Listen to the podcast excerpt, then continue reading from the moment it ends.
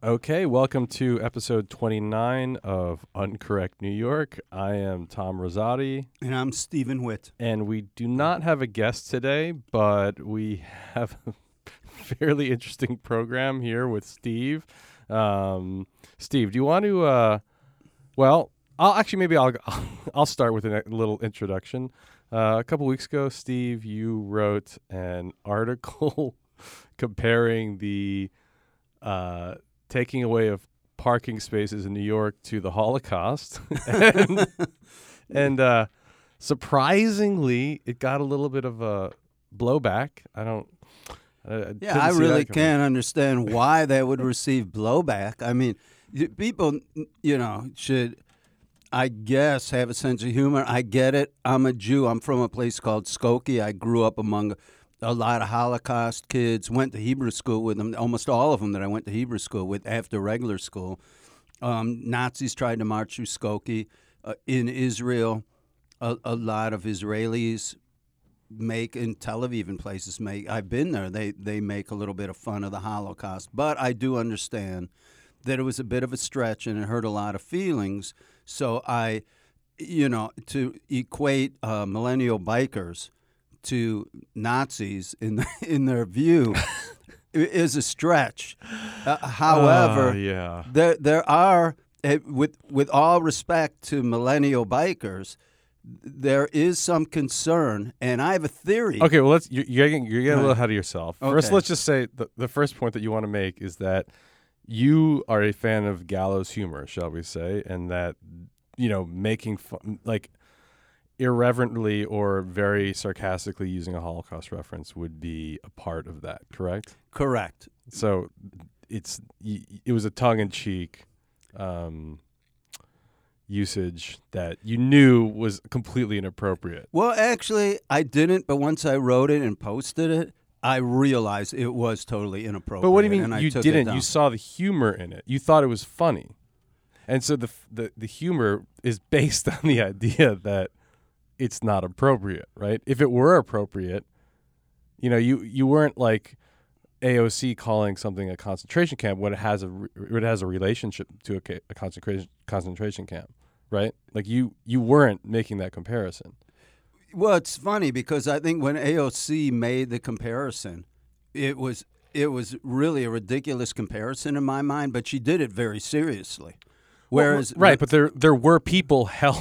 There are people being held in cages. I mean, the first concentration camps were actually in the Spanish-American War in Cuba, and they, we think of Nazi concentration camps. They started, 45 years earlier. So, I mean, did those ones that started 45 years earlier, did it have forced labor? I think they were prisoners of war in the Spanish. I think they were prisoners of war, if I don't really remember. But if they forced labor, I'm sorry, to me a concentration camp, right, implies forced labor. And the people on the border aren't doing any forced labor. Right. Well, and it implies, that's a big difference. I don't, look, obviously there are a lot of differences, and she, she got in trouble for saying that. Right, and I got in trouble for saying my thing. So I can feel for AOC about it. Oh, right. So this is now you're comparing this to your two animated cars. You're using like these two car cartoons, and then appropriating Nazi, like the. Let me clarify. Yeah. It was inappropriate, and I took it down. And when I wrote it, I didn't realize it was inappropriate because I was only looking at the humor. But after it came out, and I looked at it, and I got skewered by, comments. Multiple commenters. Yeah. I did some inner perspective thinking and self-reflection. Right. And I realized it was very inappropriate. And if you want, I'll cut off my fourth finger. I really don't need that anyway. Your fourth finger? Yeah, I don't. You only have four fingers? Well, no, you have five, but I mean, not the thumb, not the first one, the second one, because I might need to flip the bird at someone. Not the pinky, because you needed the ring grip. Finger. Yeah, my ring finger. Okay, all right. Well, I'm sure someone would take you up on that offer. Actually, no, but I do. I feel really bad about it. Okay, but let's move on. That being said, the underlying ideas behind the article that spurred this comparison, you have continued to investigate and double down on. And that is the topic of conversation right now, correct? Correct. What happened was, after I got lambasted, and rightfully so. Lambasted? Is that a word? Lambasted? I think that's a cooking technique. Oh. Yeah. Yeah, it's when you take a leg of lamb and you blast it. You know? Okay, so you got lamb blasted. We don't want to talk about what you do on your free time, Steve. What were you doing as a journalist? Oh, yeah, it's true. I went to the bar and got lamb blasted. No, so what happened was I was covering a story about a parking ban on Green Avenue, and there was a rally against it. They took away some parking spaces. Right. On Green Avenue, because it's two ways and there's a bike lane, and it's a residential neighborhood. And the Department of Transportation has instituted this in some places around the city, much to the, and I hope I say the word right, chagrin? Yes. Oh, my God. I was going to say chagrin. You should have went with your original Steve Bonnick's pronunciation. But, yeah, much of the chagrin of the people there who want their parking spaces. So there was a rally, and I got the press release, and I went to cover it.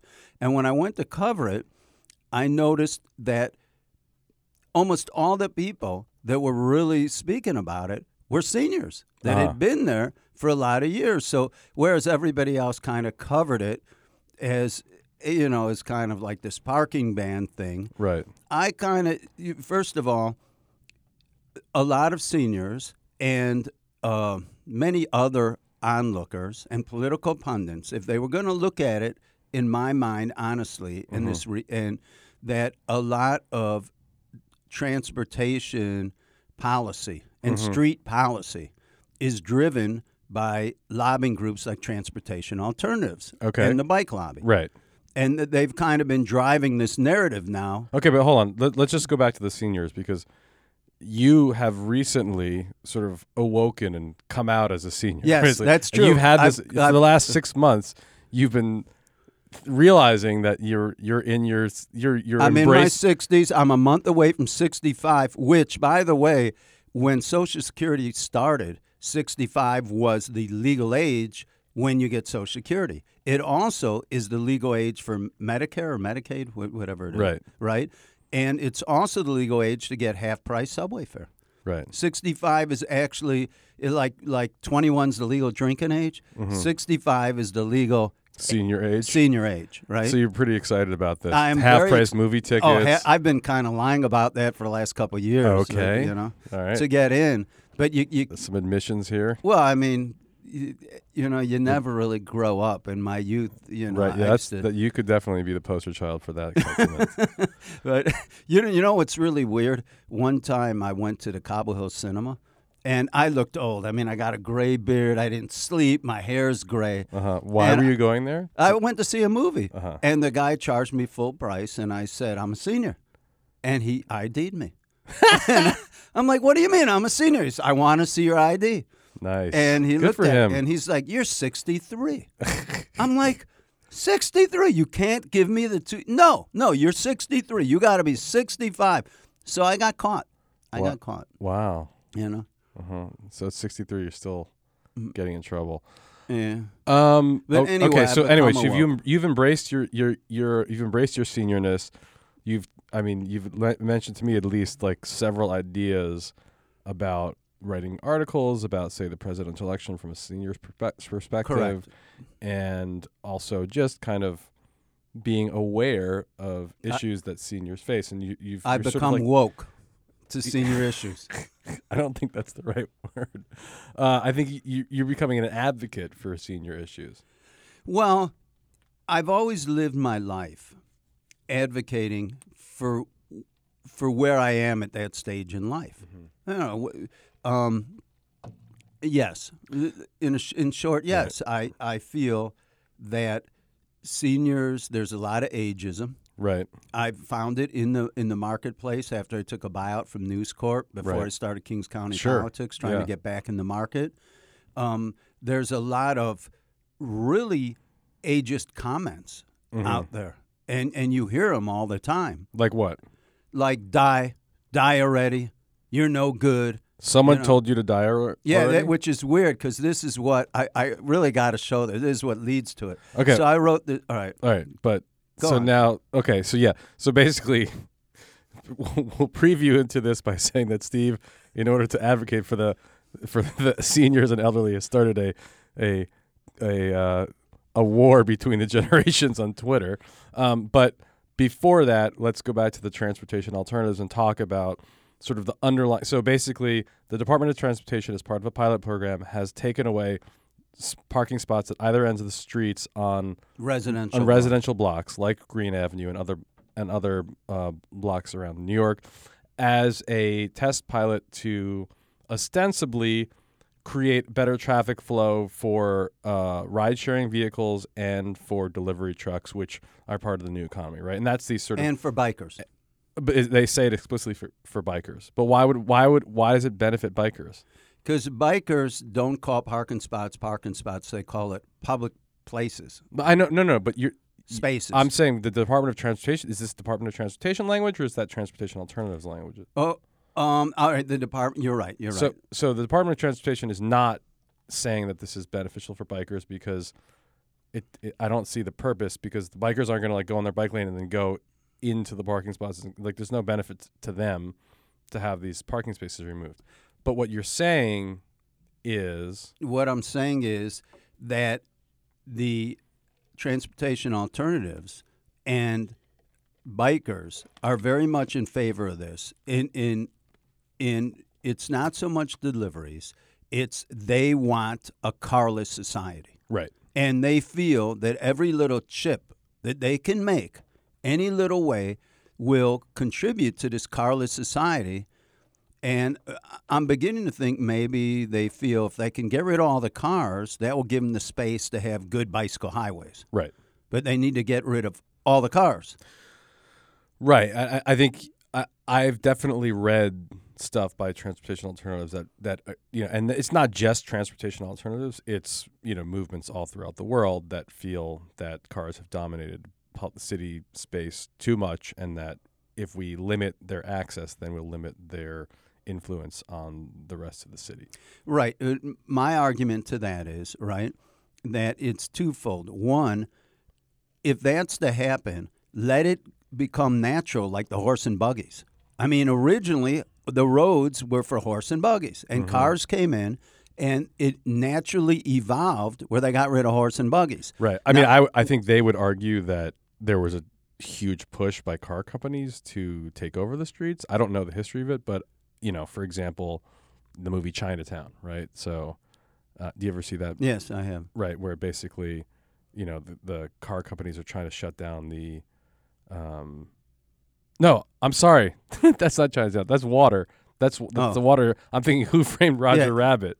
Oh. Did you ever see Who Framed Roger Rabbit? There's two different, like, L.A. sort of, like, public right, but that's kind of strange because Chinatown was based on actual water issue. Right, that Who was the Framed water. Roger Rabbit is a totally fictional scenario. No, but it's real. Is that the Roger Rabbit was real? Come on, Tom. The ideas behind Roger Rabbit were real in that the car companies were lobbying against trams and public transportation in L.A. because they wanted to create L.A. as this car paradise. So, I don't know if natural is the right word, but so do you see what I'm saying? I see what you're saying, but I don't agree with you. I think that what happened was, forget public transportation for a minute. Back in the day, people used horses and wagons. Mm-hmm. They used horses before they invented cars, right? Then they invented cars, right? Yeah. And eventually, the horses gave way naturally. They gave way naturally. You had a car that did, 4 horsepower or whatever it was, the Model T Fords, right? Now we have zip cars. We have driverless cars coming. So I think to castigate people that grew up on car culture and say, you're wrong, we should get rid of them, that's social engineering. What I do think will happen, and I think will happen sooner rather than later, is driverless cars are going to come into being, zip cars and everything. It's going to make more sense, the same way cars overdid horse and wagons. Right. And I think rather than like socially engineer and demonize people that have cars is well, I think value judgments. I think those are two different things. There's the idea of demonizing and moralizing and then social engineering, right? So what DOT is doing is, I mean, it makes sense, right? Like there are tons of delivery trucks now because of Amazon and all these, you know, I mean, if you go to like Park Slope, it's ridiculous. You can't drive up the street. Which is funny because they did Bergen Street, right, and they didn't go into Park Slope. Right. They stopped at Sixth Avenue. But they have, in Park Slope, they have taken parking spots for zip cars, for example, like outside of Bar Toto. Oh, really? Yeah, like there's like, you know, they take, you know, 20 feet and say this is for zip car parking only, which is, you know, the ride. It's okay, like, all right. I could go with that. Anyway, so like that makes sense. I think what you are reacting to is this moralizing by groups such as Transportation Alternatives who feel that somehow riding a bicycle is morally superior to owning a car. And I have a theory why they have that, too. Why? Here's my theory. I think this theory makes a lot of sense. Okay. You ever hear how teenagers have raging hormones? You know, and they get... No, now listen to me out. I can't wait to see where this is going. All right? Now, when people exercise a lot, I go to the gym a lot. And by the way, you know, Tom, I'm a bike rider. You know, I've had two bikes stolen, but I, you know, even in my 60s, I love riding a bike. Yes. All right, and you know that. So I'm not against, but I noticed the more I ride a bike, my endorphins, is that the right word? Is it endorphins? Endorphins. Right? Uh-huh. What happens is, like, similar to hormones, they begin to rage, and they build up in you. And even though you feel better, what happens is it creates a self-righteousness where all of a sudden you're thinking, wow, I'm right. I'm riding my bike. The wind is at my back. How dare these pedestrians get in the way? What's this car? Screw the car. Screw the pedestrians. You know what? We need e-scooters. You know what? I want my bike to go faster. But you know, and I get a feeling that it's raging endorphins that is causing the self-righteousness of millennial progressive bikers. Well, it's not just like, first of all, okay. What do you think of that theory? Well, I like it actually. I do like it because it like it reminds me of like every single bike messenger I've ever talked to. You know? Yeah, their endorphins just go buck wild. Right. I mean, but it's the idea that endorphins are like some sort of like rush that turns into rage. No, not into rage, but into like self, like some sort of like grandiosity, self-grandiosity, where you think they're natural steroids. Yeah, so it's like a weird moralizing roid rage. Right. Yeah, I mean, I also think that there's a certain, like, I don't think bikers in other cities have the same attitude as bikers in New York, and I feel like it's like a New York thing where like it's like a survival thing. Like, I bike in New York City, you know. No one's like, I bike in Copenhagen, yeah. You know, like it doesn't give the same. You know, you don't get as much street cred for biking in a you know beautiful Scandinavian city where you know every bike lane is like carved out and paved with like beautiful, you know, I don't know, like low emission concrete. Oh, on Twitter they were like, there's some countries where 85-year-olds bike everywhere and they live longer and healthier and better. Yeah, you know, Vietnam, because they don't have cars. No, but so yeah, I think there's an attitude that you get like from being able to bike in the city. You know, like I bike in Manhattan. You know, you don't think it's the endorphins? No, it may be, but like I also think that like there's, you know, because you're operating in such a dangerous environment, like, right? You get that sort of self-righteousness too. Yeah, I mean, I have literally seen bikes. But this is before millennial. Like, this has been happening for a long time. Like, it's not the millennial generation. Like, bikers in New York have always been like this. Yeah, it used to be bike messengers, but the situation now though is because there's so many bikers.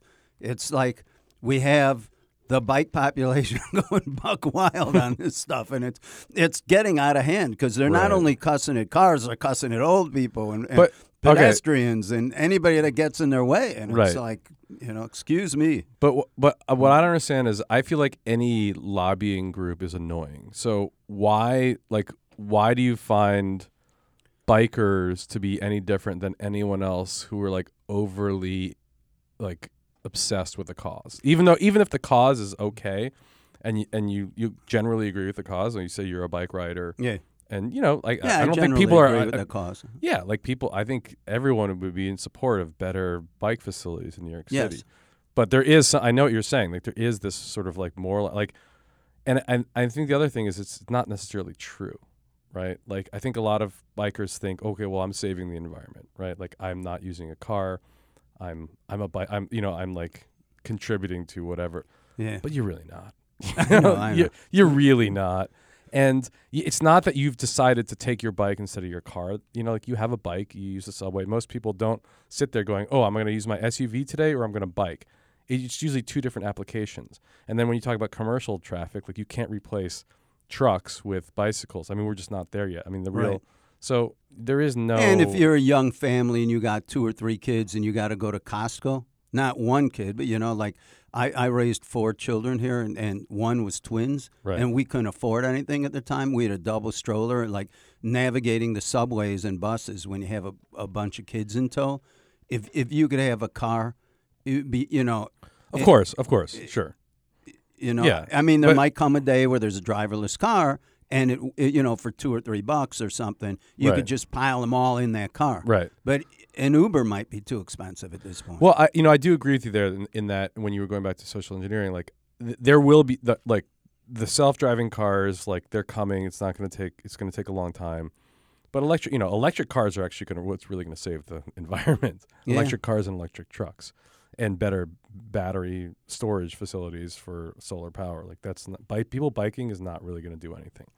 Or it'll be negligible in terms of emissions. But until it's feasible for the average person to get a car, as easy it is for them to get in their car and say go to work, because a lot of people, you know, I think also the people tend to think, especially in this demographic of people who are bicycle activists, that everyone works in the boroughs and travels to Manhattan and commutes like they do with all their with their like white collar jobs basically.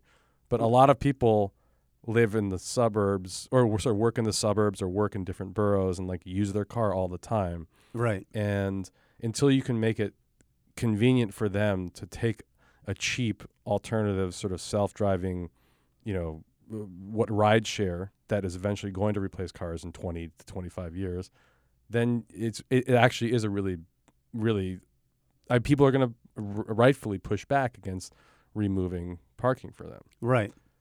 So just to move it along, after the whole Holocaust story that I pulled, right? So I covered this thing, and what I found was a lot of seniors complained about the parking, and a lot of them complained about the bikers, and they alleged, and I think there's some truth to it, that a lot of street policy, you know, like Transportation Alternative and its propaganda arm, StreetsBlog, right? is very bike-centric. Mm-hmm. And that they're driving policy, and that they don't own, they certainly contribute and have a part of the narrative, but they don't own the entire narrative. Why do you think they own the entire narrative? Because they're the most invested in it?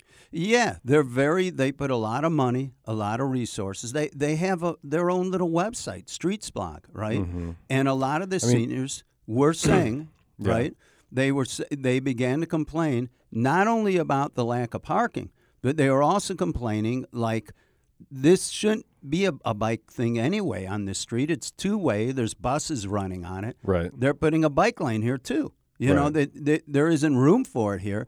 And, like, one senior said, my husband was walking my granddaughter, my 10-year-old. Is that your senior voice? Yeah, that's my senior voice, right? Uh-huh. And the bike I was a millennial woman, and she just went right through us. And she went to stop, but her handlebar caught my granddaughter's lunchbox and snatched her lunchbox. Can you talk like that for the rest of the podcast? No. But the funny thing is, that there is truth in that. I would say any pedestrian, and particularly any senior pedestrian, will have a story about bikes that swerve and cut and go around them, and they have balance problems. Absolutely. I mean, my mom, you know, she is she's legally blind. And she's deathly afraid of bikes. She's not afraid of cars. She's afraid of bikes because bikes they are a lot more. They don't follow the rules. I mean, and they swerve on sidewalks if they got to. Yeah, they drive on like these electric bikes on sidewalks. Like, I want to clothesline these people. Like, I mean, you're not allowed to bike on a sidewalk, and then all of a sudden you get an electric vehicle, and now you can go faster on a bike and a sidewalk. I mean, it's without doubt that bicyclists disobey more traffic rules than motor vehicle operators. There's no question, because they're not penalized for it.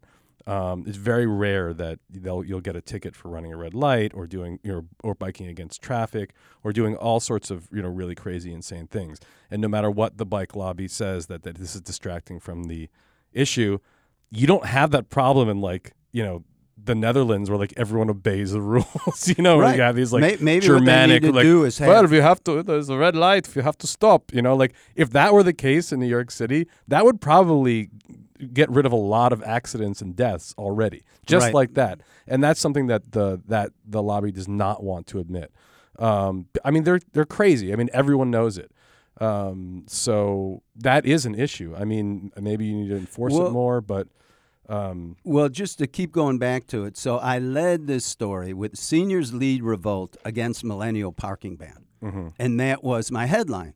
And granted, I tend to write headlines that do grab people. Yeah, and let's get into this. All right, and there is some funny stuff. I think that anybody that reads Kings County Politics, I will hope that they take it a little tongue-in-cheek, because I'm a tongue-in-cheek person.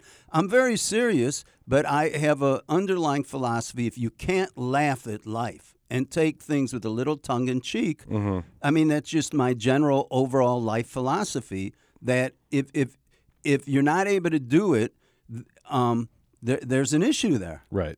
I just think people need to laugh at themselves in life. I think you need to take life seriously, but... you have to also, come on, get a life where, we're using a little humor here, right? Okay, speaking of which, so you've figured out what Twitter is now, and you've decided that you were going to go on an all-out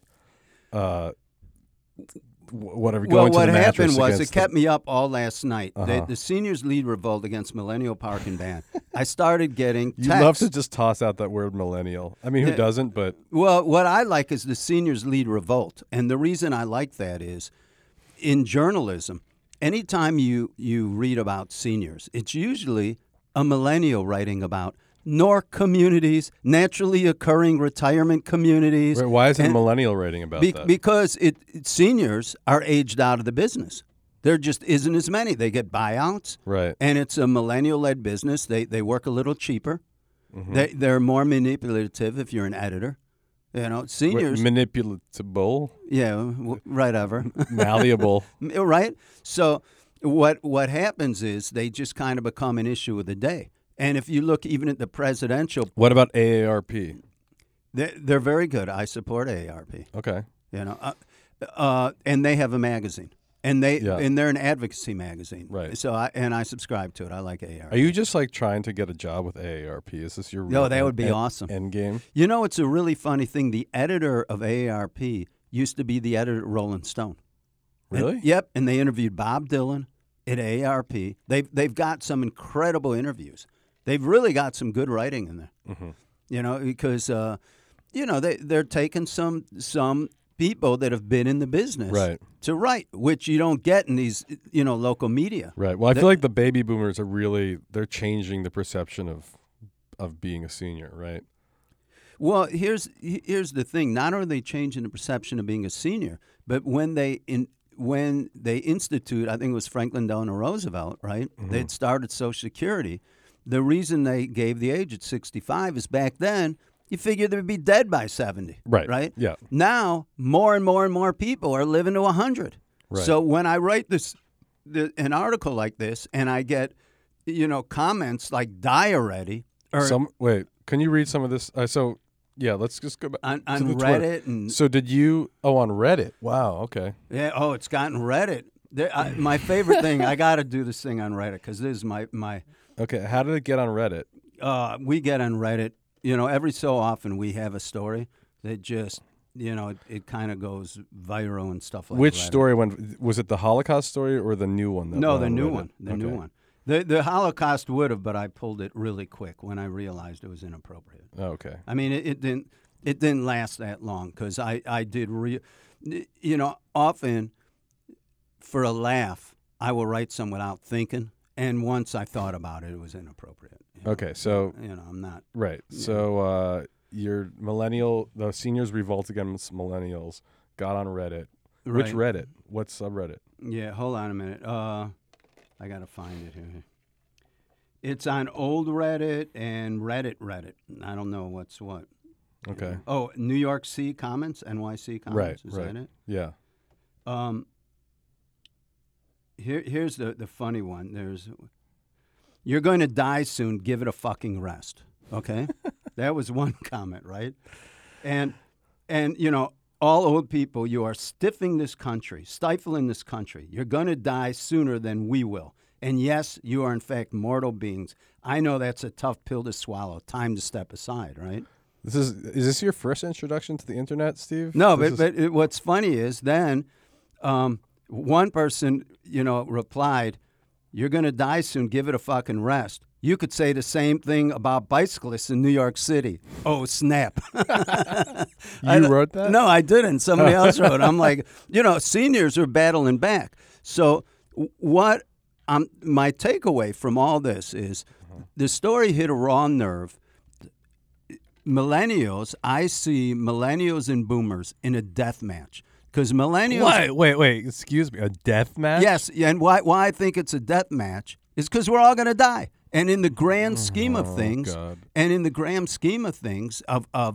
if you look at time and space, two generations or three generations is like nothing. I mean, right. I got four kids. You know, when they're little kids, you're their parents, but then they get a certain age, and even though you're always their parents, they kind of become more friends, you know? They know, what are their, like...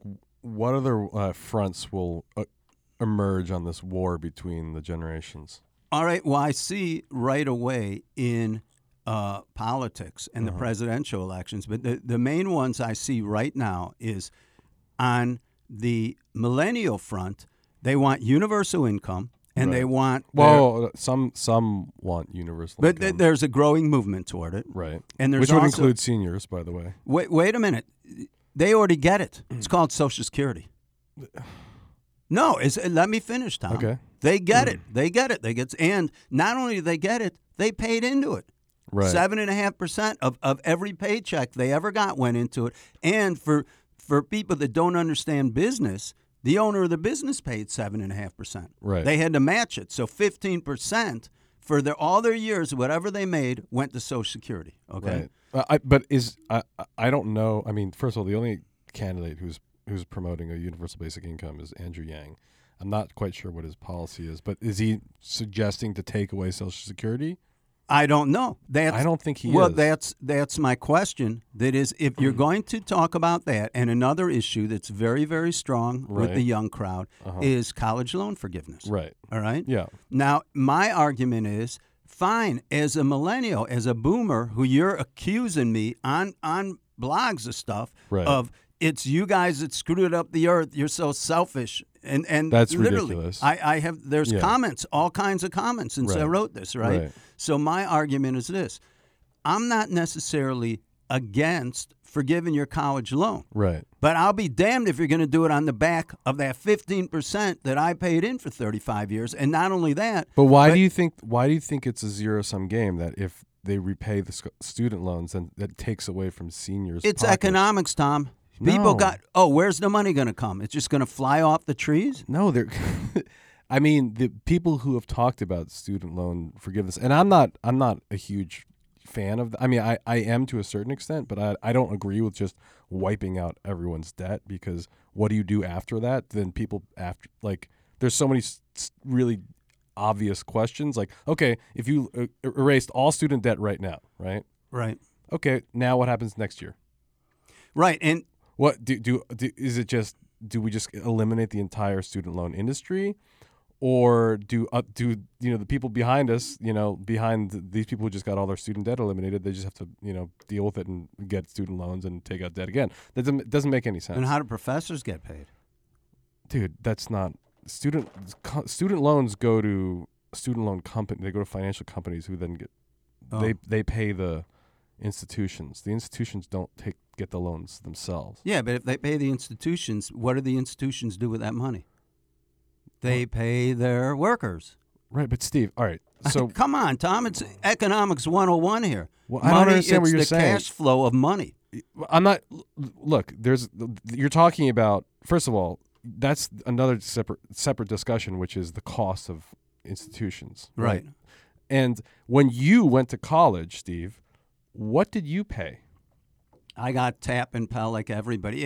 And the tuition was a lot lower than it is now. Right. And so there are legitimate reasons why people feel like they've been screwed out of the system when universities, even state universities, start increasing their administrations and their costs, start raising tuitions with no added benefit to the consumer, which is the college, the student, and puts people in these positions where they have to take out ridiculous loans. All right. So there is a legitimacy to that. I agree.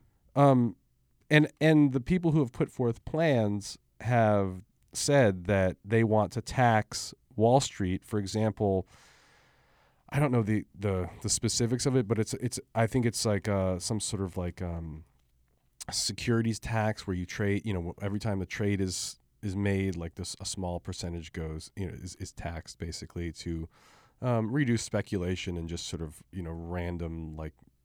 Just financial trading for the sake of financial trading. There's also, proposals to tax the ultra rich. I have not heard of any proposal to say we are going to take from Social Security to pay young people's student loans. That proposal doesn't exist. You don't think the federal government's borrowed from Social Security? They have, but nobody who's proposing to eliminate student loan debt entirely. I mean, the only two people I know are Elizabeth Warren and Bernie Sanders, right? They're not saying we should strip old people of their pensions and then pay young people. What? So I don't think I think this is not a real front. Well, Tom, here's what I'm saying as a woke senior, okay? No, we've got to address it. Have you registered wokesenior.com? No, yet? I'll need to do that, wokesenior.com. You have to. Yeah, maybe I will do that. And change that to your Twitter handle, too. Yeah, and then just start, like, talking shit about millennials. This is going to be a problem, though. If you start eating coffee beans again, this is what you're going to be doing for like 20 hours a day. I know, I'll have my endorphin kind of thing. Yeah. And I drink a lot of coffee, you know that. I know. But listen to my argument. I don't want to veer off course, right? No, God forbid we veer off course here because we've been having such a directed conversation. I would go for, forgiveness of loans maybe. I understand the plight of these people that are faced, they're out of college and they're way behind the eight ball with loans. Right. But just the same way I would go with that, nobody has been addressed, and I haven't heard in the political debates or anywhere else, the Social Security checks and the amount of people get. My mother's 90 years old, and she gets a cost of living raise of like 2% every 10 years. Every 10 years? Yeah, really? Or 8 or 10 years. She just got one. If I took a check right now, and I've worked my whole lifetime, it'd be like $1,400 a month. Steve, okay. No, wait. Let me finish, Tom, because you're giving the argument about how it come from Wall Street and this and that. My thing is, if they're going to get the money from Wall Street, if they want support, if they want boomer support of millennial issues, then there needs to be a trade-off. And millennials need to give support of boomer issues. And I don't mean writing articles about our community. And that involves the streets too, by the way. The same way they put a bicycle with flowers up every time somebody dies of a bicycle, they should have a statue of a senior. And I'll bet you more seniors die every year of car fatalities than bikers. And let me finish here. Okay. If any kind of spending that is given to millennials should also be given to seniors. I mean, I don't understand why seniors have to fight for a livable Social Security check. And to use a millennial argument that we're fighting for everybody, because millennials will say, we're fighting for everybody in the world. I would say as a senior, by doing this, we're fighting for everybody because those millennials are going to be seniors. And not only that, but we have... people are living to 100 now. Right. When those millennials become seniors, they're going to be living to 110. Okay, so you've just like mentioned four different things here. Let's try to like just sort of separate. Unpack it. But, yes, but I'm saying that the issue should be tied. Right. I really believe that. Right. That there's not enough talk about senior issues. Seniors are on the brink of poverty. They're on the brink of homelessness. And the Social Security checks is not a livable wage. Okay. I mean, look, from what I understand about politics is that seniors, because they vote more than young people, are overrepresented in the political arena. Well, we don't hear in the debates. Did you hear anybody talk about seniors in the debates? No, but that is a good point. But when it comes down to it, they do get a lot of attention from politicians because they are the ones who actually vote at the ballot box. Where's the money? What do you mean, where's the money? Where's the money? They're living on the Social Security checks, our poverty. They're like minimum wage, Tom. If you're getting $1,400 a month, they're talking about a $15 an hour thing. Give us $15 an hour for 40. Give us, as senior citizens, right, Social Security checks, give us $15 an hour times 40 hours. Give us the minimum wage, which is a livable wage as seniors. Okay. I mean, look. Oh, I don't know this much about, the raises and the cost of living raises, but I do know that there is a macro issue with Social Security that has been happening for a long time, right? So because people are living longer, and even before that, I mean, like 15 years ago, people were talking about how Social Security is going to run out of money in like 37 years. So there are a lot of things that need to be figured out. I don't know enough about them to discuss them right now. Well, you're talking to a woke senior, my friend. If we're going to talk millennial issues, and I'm going to we're going to talk millennial issues, then tie it to senior issues. Otherwise, as a senior, you're not going to get my support. Guess what? First of all, I really lament the fact that I'm the sort of millennial. I'm not a millennial. You're the between. I'm a between. Maybe they should call you the between generation. So the idea that I'm negotiating on behalf of the millennial disturbs me. But first of all, what I would say to that is, while I think. I think there is something to be said for the younger generations feeling that everything that is happening to them is the most important thing, and that leaves other generations beside. I will totally agree with that. I do think that a lot of people, and the people that I think you're sort of expressing your vitriol as a woke senior towards, if you sat down with them and you asked them very specific questions about what you're talking about in terms of a living wage for seniors, they would probably agree with you because they are more progressive. I mean, they would agree with everything that you're saying. Well, if they agree, then they should also compromise and talk about it. But it's not about compromise. I think what you're talking about is attention. It's about the idea of getting attention, right? And that's something that people have long complained about, specifically millennials, for, is that like they're so self-obsessed and self-centered that they don't see what else is going on in the world. They drive all the narratives. Right.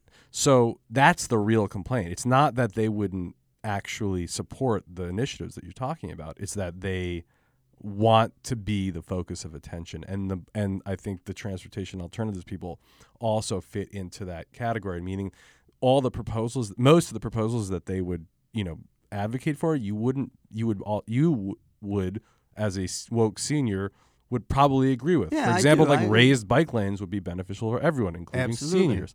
So it's not about that. It's about the look at me, oh my God, we're the most important thing. I can't believe all this bad stuff is happening to me, and we've got to do this and da-da-da. And yeah, that is very off-putting.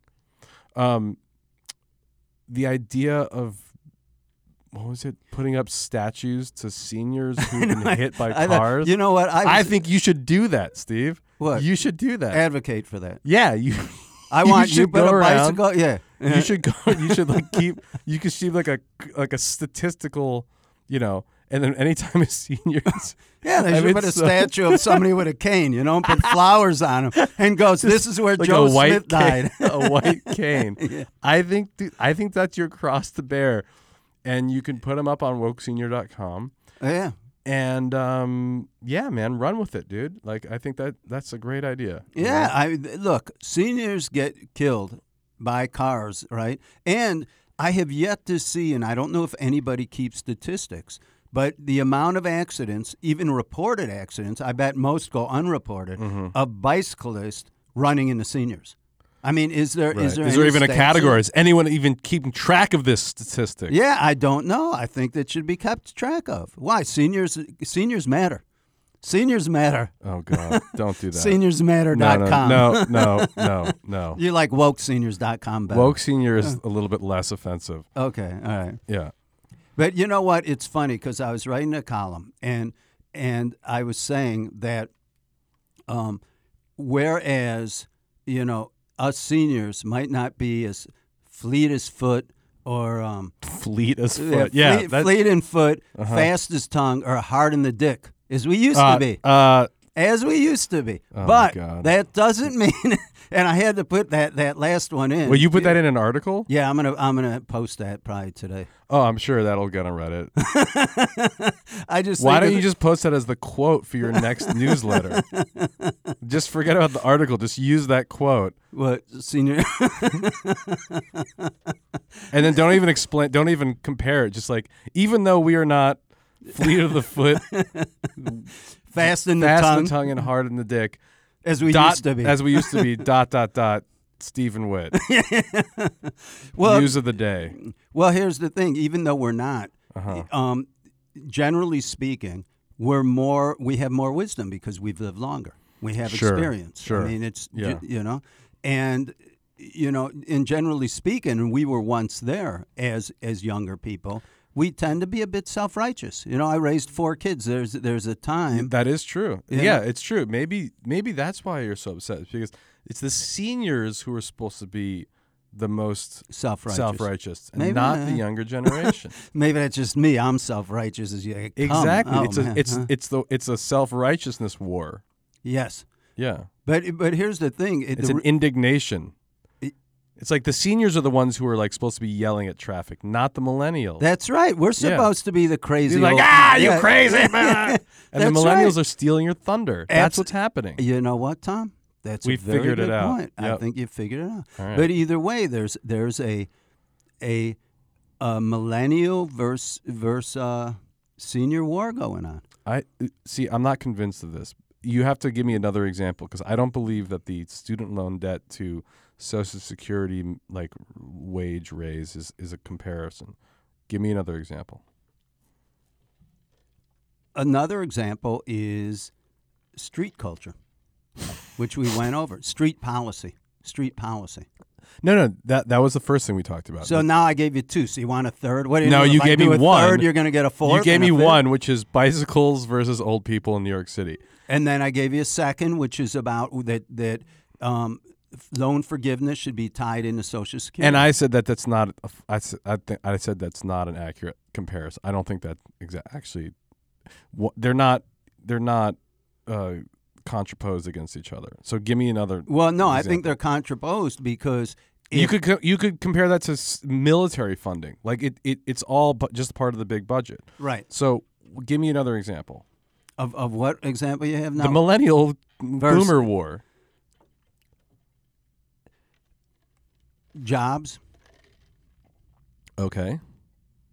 All right. Like in terms of what? Like the digital divide and like competencies with the new economy. Yeah, people are being a lot of people in their 50s, and the suicide rates are higher for people in their older ages, and a lot of it's because they're taking buyouts and they're forced into buyouts. Well, no, Tom, you just here we go. Not another example. Every time I go ahead. The fact is, seniors have been priced out of the job market for millennials. And then when they go in for another job, they face a young human resources person, and I personally have experienced it, there is an ageism there. But that's always been the case. It's not something particular between these 2 generations. Like ageism has always existed. Being unfairly kicked out of the workplace has always existed. But it's getting bigger and stronger now because we have a larger aging population. Right. And there is a wanton, or is that a soup? No, keep on going. Is it a wonton attitude or is that a soup? No, it is a wonton attitude towards... No, what's the word, Tom? It's wonton, yeah. It's wonton? Yeah. Are you sure that's not the thing you eat in the soup? It's close enough, yeah. No, it's wonton soup because you want it so much. Right. Know? Yeah. It's like a wanton lust for dumplings in broth. Right. Okay, so they have a what do they have a wonton? Yeah, they have a wonton soup attitude, right? toward senior issues, and as we have a growing population throughout the entire country, there's literally ageist, derogatory language being spit out, like die already, and what's happening. No. And you're talking about ad hominem remarks towards you. I agree that is happening. The flip side, though, is there is actually a flip side in the baby boomer population, in that because the baby boomer population was so large, there are tons of baby boomers in posts and living longer and holding on to jobs that in previous generations the people would have retired or died. So that actually is creating a clog for career advancement in lots of different industries. So there's two different things going on. Well, it's interesting. We did a story yesterday about, and I'm going to call them New York City's finest because everybody hates the cops. There's these three cops that also have pilot license, and they started a nonprofit where they're teaching inner city kids and kids of color to fly at 14 or 16. And when I covered the press conference, the Brooklyn Borough president, I don't remember the numbers, he said that actually the pilots are way down. There used to be like 30,000 or something, and they're like cut in half now, and there's a real need for pilots. And this is the kind of job thing where an older person, it might not work. Now, there's an industry where it could use youth, right? Because health concerns might relate. Like as an older person, your reflexes aren't as quick. You might not be hard in the dick enough to be a good pilot. Right, you might not be hard enough in the dick, although you could still get it up. At least I can at times. Too much information. All right. Well, either way, right? Well, you were the one that brought it up again. So I didn't bring up your particular. No, but once you bring up hard in the dick, I'm all on that. Steve's been operating on 2 hours of sleep, just as a trigger warning for everyone who's going to listen to this episode. Yeah, but I'm usually that way. Even I guess you can't put a trigger warning 48 minutes into the show, but okay. So maybe we should have. All right. What? Anyway, going into what you were saying about jobs, right? That's a good point. Another point to be made, though. So you're saying, well, millennials can get jobs as pilots. No, I'm saying that there is a good argument to what you said, that there's a lot of boomers that are living longer and have jobs longer. Yeah. So there can... Here's the thing. I'm not advocating the same way you said millennials wouldn't go against you wanting a livable wage as a senior citizen, right? I understand the millennials' issues. Right. And if you ask most seniors, as craggy as we are, or whatever the word is, right? Craggy. Yeah. Is craggy the word? Sure. But, all right. But I think most seniors would agree with, these issues, that millennials face certain issues, and we agree these issues need to be addressed. Okay. So what I'm saying is that to bridge the divide, it has to work both ways, and we each need to understand each other. And I'm not getting that. I'm not getting that from the millennials. Right. Maybe we should do some sort of like a multi-generational, peace process, or like a, And by the way, what's interesting about this is my mother's 90. What does she think about millennials? No, she doesn't. But whenever you talk to her, she says, "I'm a depression baby." Mm-hmm. Her generation was labeled depression children, and I never knew that. Like boomers were of the age, the depression children were born into the depression. So she wasn't a greatest generation. She was like kind of a little bit right after that. A little before. What? No. She was the edge of the depression. 29. That's kind of greatest generation. No, it's a little bit like. Yeah, because it'd be 29, 39. they'd be like 25. It was kind of like it was between the Greatest Generation and the baby boomers. No, the Depression, the one before them, before the Greatest Generation, was the Depression generation. No, because the Greatest Generation were the people that fought in World War II who had babies that became the boomers. They were the baby boomers, right? So like my grandfather was born in 1920. He was 20 in 1940 when he went to the war. They are the Greatest Generation, so they were born before the Depression. Well, then, who were the Depression babies? The Depression babies calls herself a Depression baby. They were after the Greatest Generation, but before the baby boomers. So, like, they didn't fight in the war.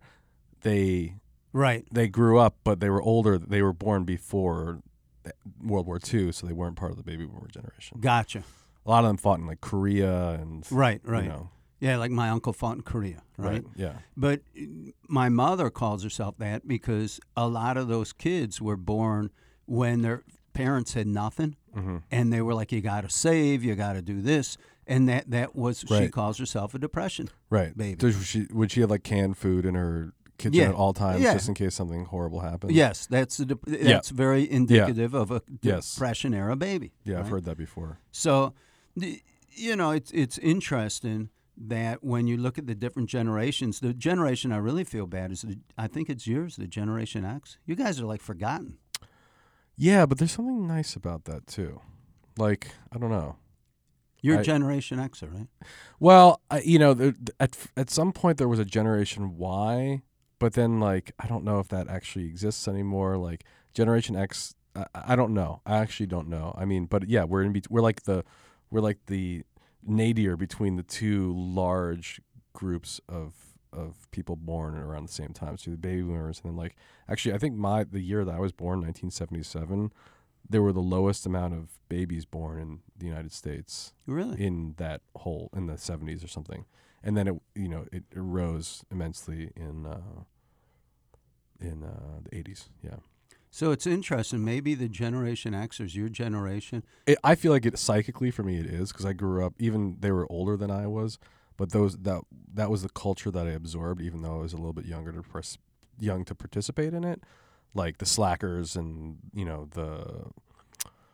I don't know, like that sort of idea of culture. Like I was raised on, and that's my mentality. Absolutely. And what's interesting about that is, there's a certain amount of boomers, including me, like late baby boomers. I was born late in the baby boom, that we were influenced by the 60s, but we were a little too young for the 60s culture. Right. You know, like I graduated high school in 72. The Vietnam War was still going on. And, of course, I knew Woodstock and the Vietnam Wars, and we did walkouts, but it was kind of in high school.